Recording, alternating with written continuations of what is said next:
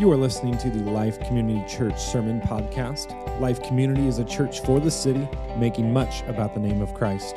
This podcast is available through all major platforms, including Spotify, Apple Podcast, and Google Podcast. If you enjoy and are challenged by our teaching, we invite you to subscribe to the channel on whatever platform you choose as we seek to anchor ourselves to the unchanging truth of God's Word together. Thanks for listening.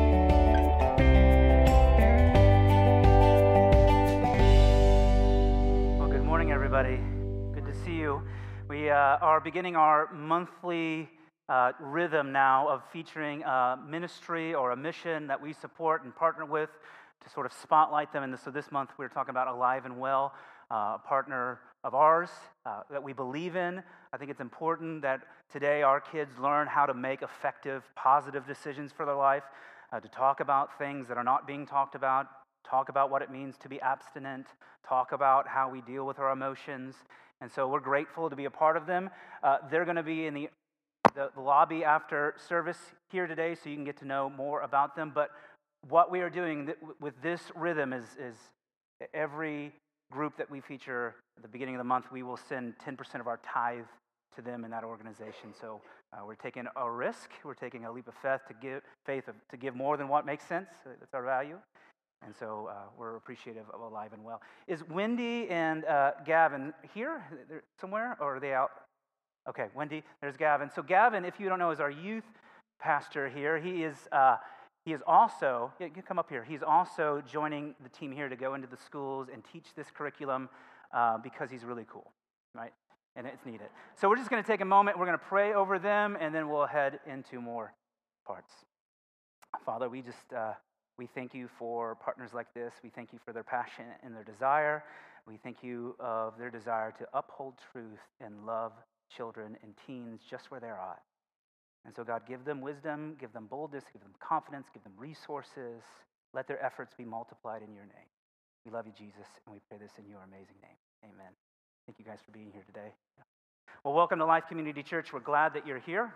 Uh, we are a church for the city, making much about the name of Christ, and we strive to do that through four particular values by practicing love with everyone always, by giving more than makes sense, by chasing after the likeness of Christ in every corner of our lives, and by anchoring ourselves to the unchanging truth of God's Word. That's who we are, that's who we want to be.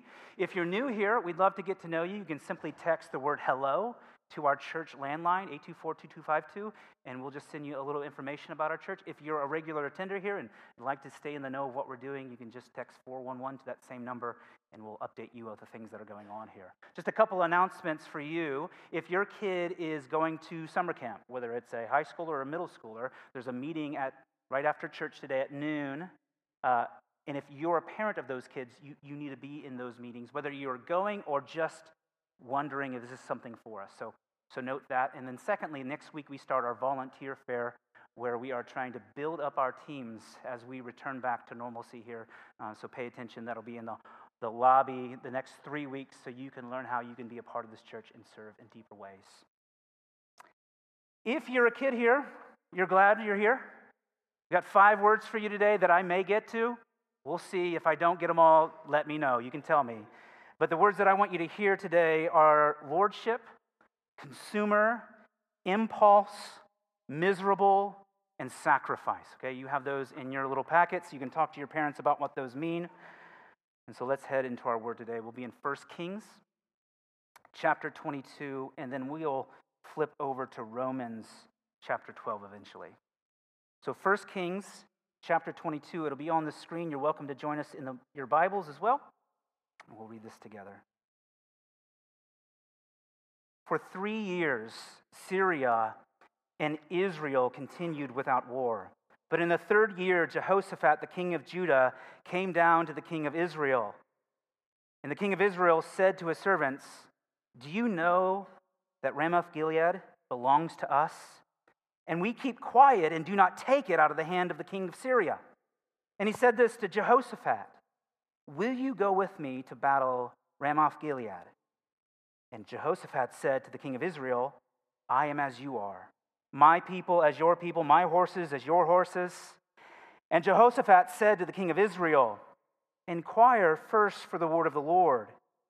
And then the king of Israel gathered the prophets together, all about 400 men, and said to them, Shall I go to battle against Ramoth Gilead, or shall I refrain?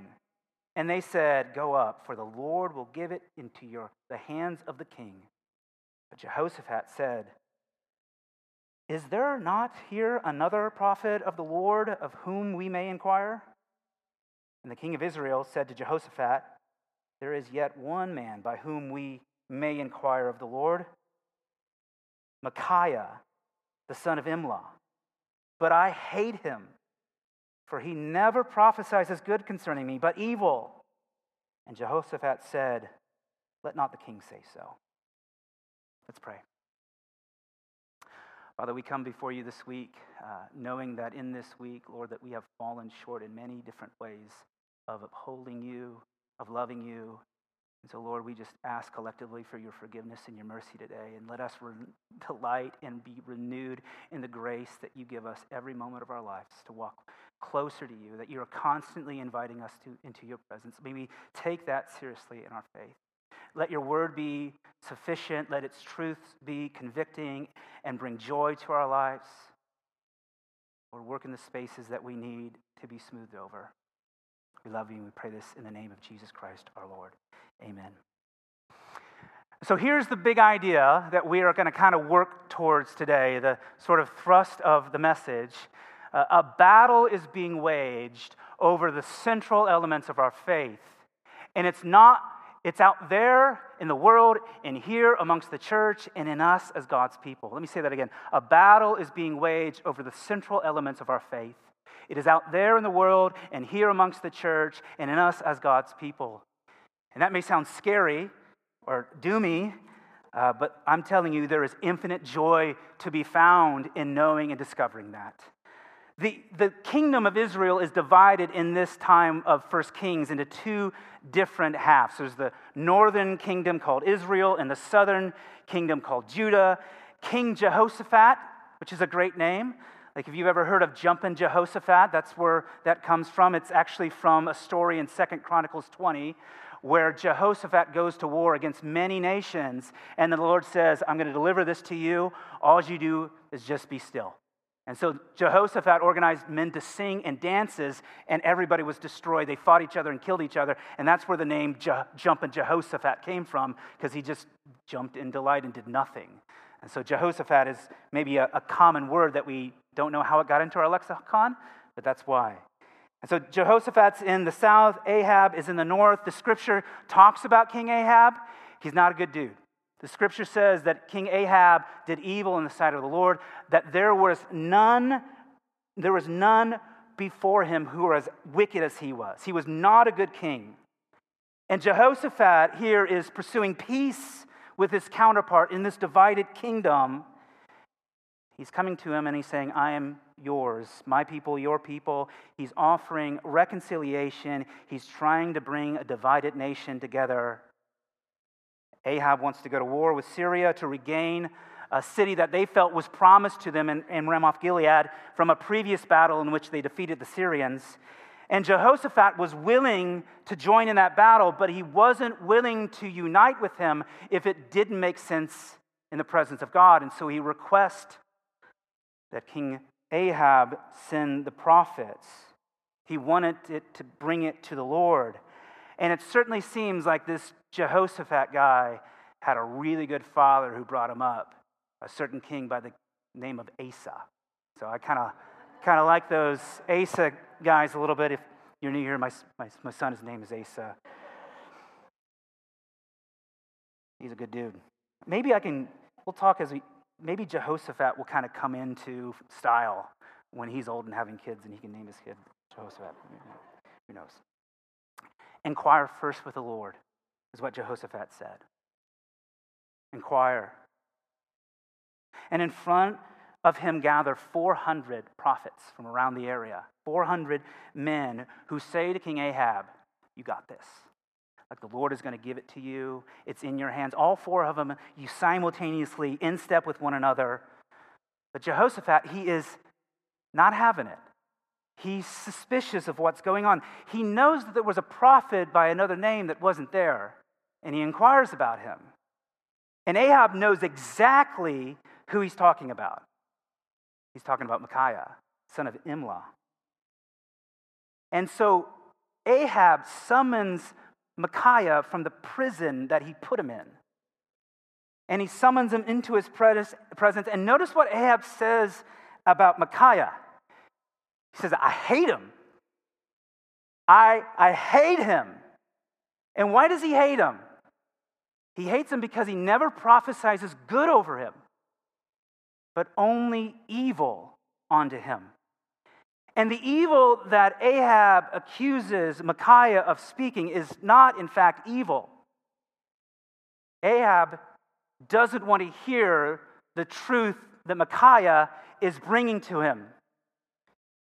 It's not what he wants to hear, it's, and that's why it's evil.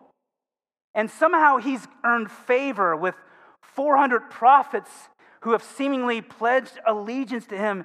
And maybe it's due to his sincere but shallow repentance three years earlier, or simply because they wanted to follow power. But all of them are willing to prophesy lies to the king so he can hear what he wants to hear. Micaiah would not tell Ahab what he wanted to hear. And he was struck in his presence and thrown back into prison. But the word records that everything that Micaiah prophesied happened. Everything that he predicted happened, including the death of King Ahab. Mike, Micaiah wouldn't budge. Certainly, we would love to consider ourselves to be like King Jehoshaphat, to have that sort of virtue.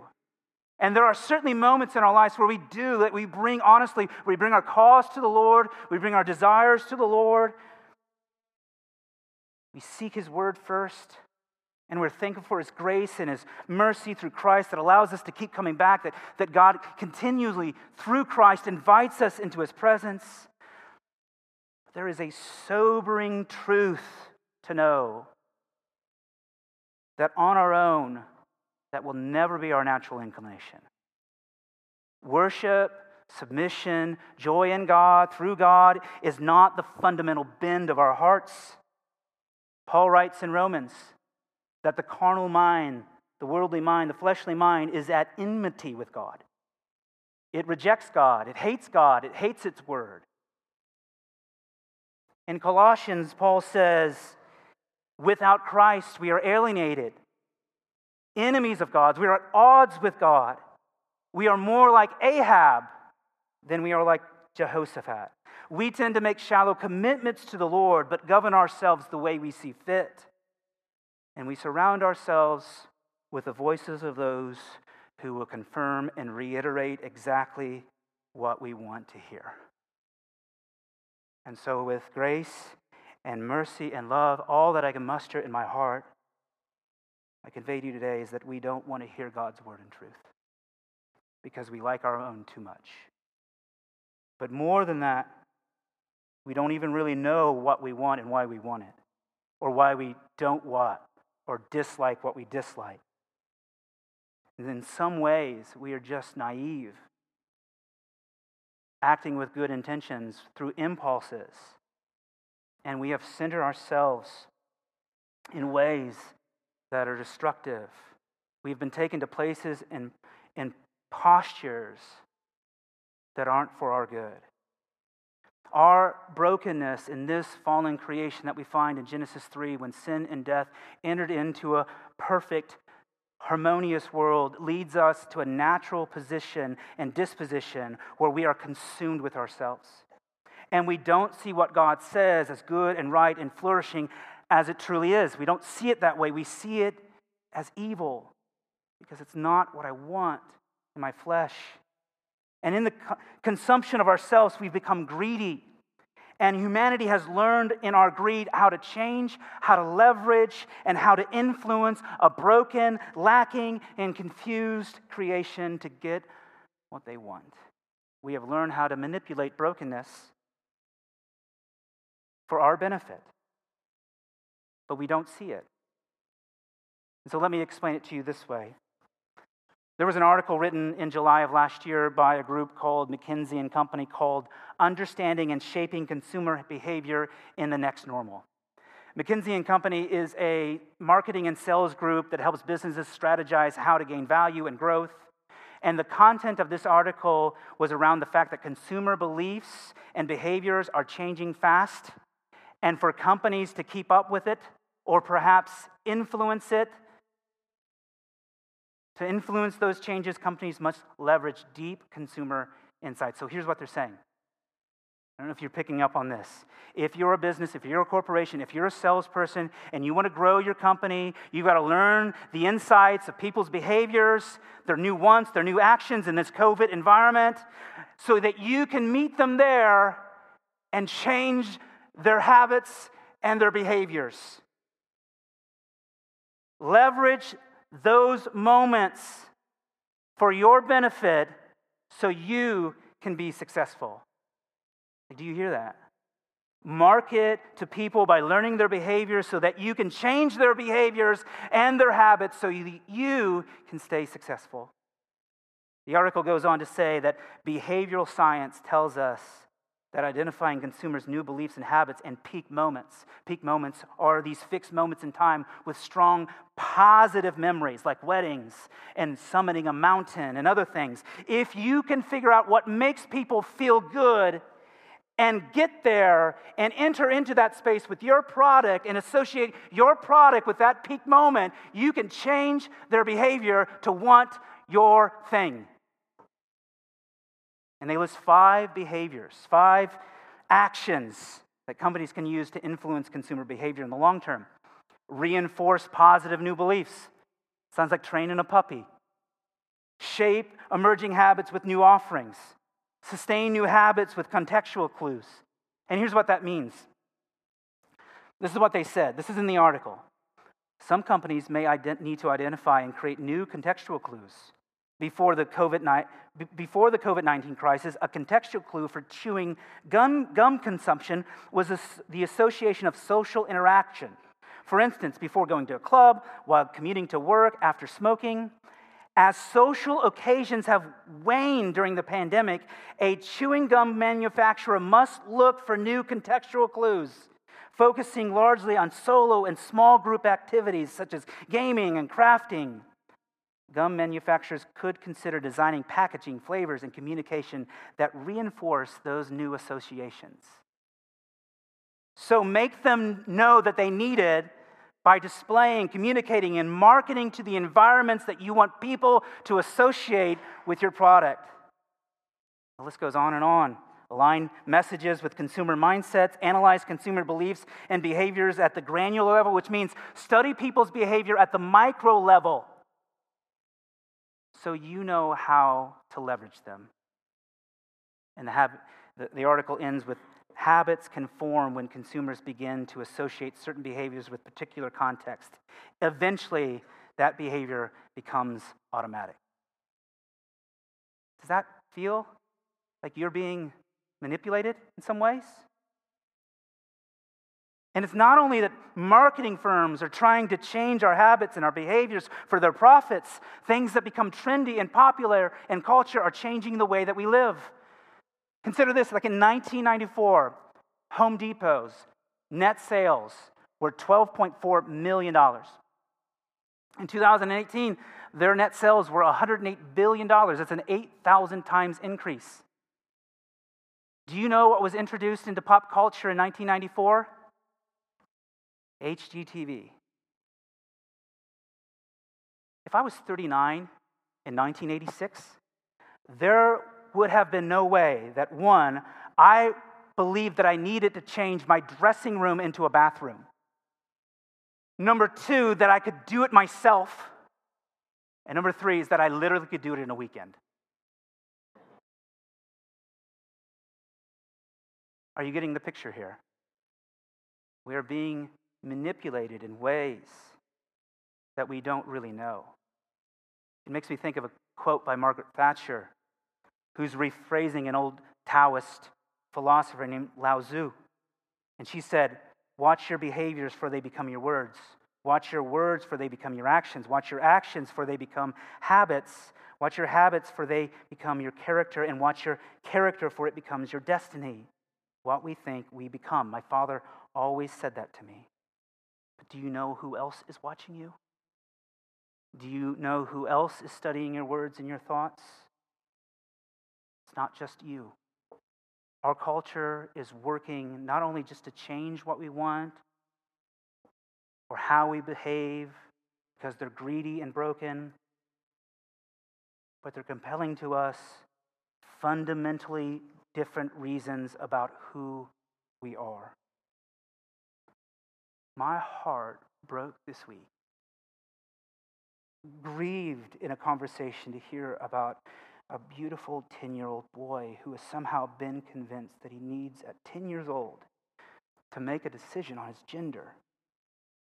And my heart breaks to watch people think that they need to figure out their sexuality to really know their identity. I grieve people who think they're being true to themselves but are products of what popular culture tells them to be.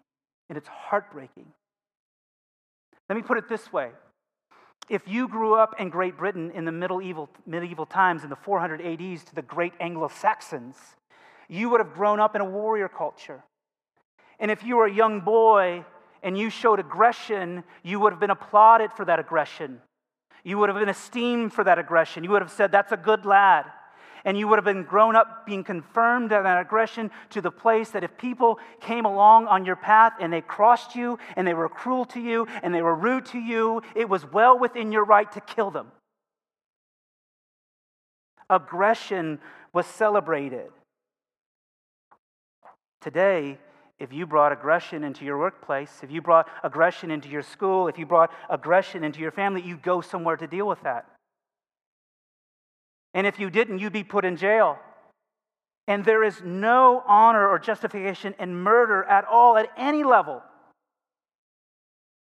Or even in the old days of Hinduism, which was an honor culture. You would be, as a husband, completely justified and applauded if one of your sons and daughters or your wife brought shame onto your family, disgrace onto your family, you would be justified in killing them to maintain the honor of your name and your family, to preserve it. But we would never allow that here today. But yet it's still happening in places like Pakistan. We are, in some ways, products of our surroundings, products of the marketplace, of what people want us to tell us, of what is popular and trendy, what feels good, what creates peak moments in our lives. And listen, don't hear me belittle real internal struggles of people's identity and desires. Those are very real and hard, and we walk with humility and grace and love into those things. But I want you to hear me this in this. Not only is there 400 people who surround you who are willing to tell you what you want to hear, there are 400 or more behind the scenes trying to tell you what you want, what you need, and compel to you simply who you really are. And I'm not even touching on technology and social media that have changed the way that we live and think.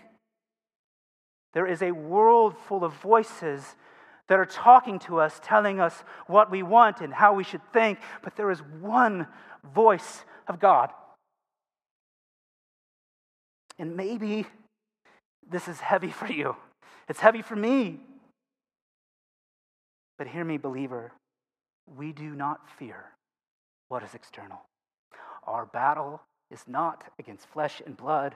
We do not fear the world or what's out there. God tells us that the gates of hell will not prevail against the church. We can stand confident in faith. But, friends, we need to be careful about letting the world transform our faith because the danger isn't in an insufficient world. The danger comes from an insufficient gospel. It's, it's in us, it's here, it's in our faith. Our greatest enemy is incomplete truth truth that tickles our ears and gives us what we want. Kevin DeYoung, who's a pastor, a professor, and an author, he said this in a recent article. He said, Shallow Christianity will not last in the coming generations, and it will not grow. Cultural Christianity is fading. The church in the 21st century must go big on truth or go home. Listen, there is more hope in this moment today than there's ever been. And there is more grace right here, right now, than there's ever been in the history of the world. And in this moment, there's no less joy to be found than right now. God's word, God's heart, God's desire is for us to flourish. And His truth is better than anything that we could imagine or conjure up ourselves if we would just listen to it. If we would teach it fully and wholly, and we would pray that God would give us ears to hear it it will be for our joy and for His glory. In Romans 12, which will be the center of our new series that we're walking through, Romans 12 talks about being a living sacrifice, and we'll read this together in verse 1. Paul writes, I appeal to you, therefore, brothers, by the mercies of God, to present your bodies as living sacrifice, holy and acceptable to God, which is your spiritual worship. Do not, not, not, do not be conformed to this world, but be transformed by the renewal of your mind, that by testing you may discern what is the will of God, what is good and acceptable and perfect. For by the grace given to me, I say to everyone among you, not to think of himself more highly than he ought to think, but to think with sober judgment, each according to the measure of faith that God has assigned.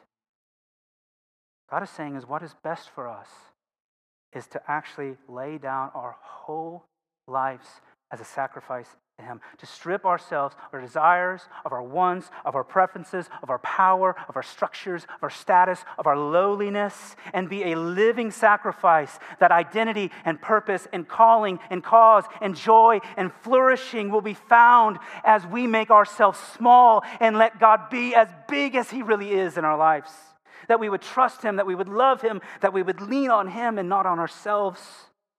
listen, we don't want to hear that. That is hard to hear because it is costly. Augustine once said that Jesus Christ is not valued at all until he's valued above all. So, listen, we need to have a conversation because we are entering in, if not already there, the last gasp of evangelicalism within this culture. And I'm not saying that to be a doomer. But the American social religion, Christianity that we know, that experiment is coming to an end. And if you haven't felt that pressure yet, you will. The church as we have known it is fading away and it has been in steady decline for a while. And I believe the many pastors who have said that we're going to ride this ship to the bottom over the next 20 and 30 years. That means this is that people are going to wash out of the church because it's going to be too hard to stay. And listen, it will be for our good. And it will come back more beautiful than it began. We will be refined because we will have to answer the question do I really believe this?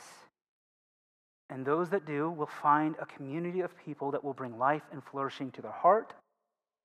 And the world will come to know God in greater capacity uh, because of our love for one another.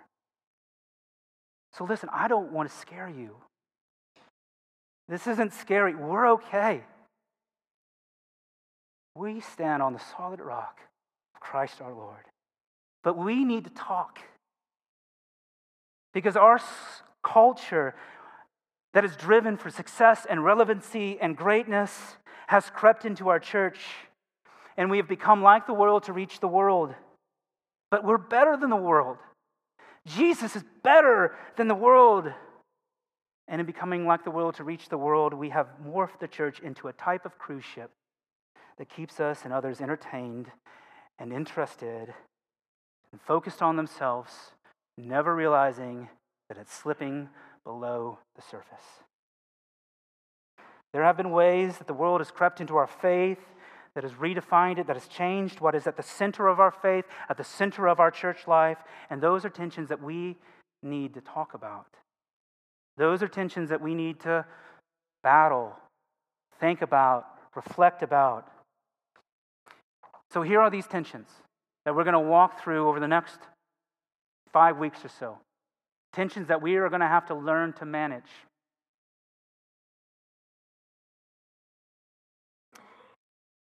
Is my faith, is my church life centered on worship? Is it giving God his due? Is it giving what belongs to him to him?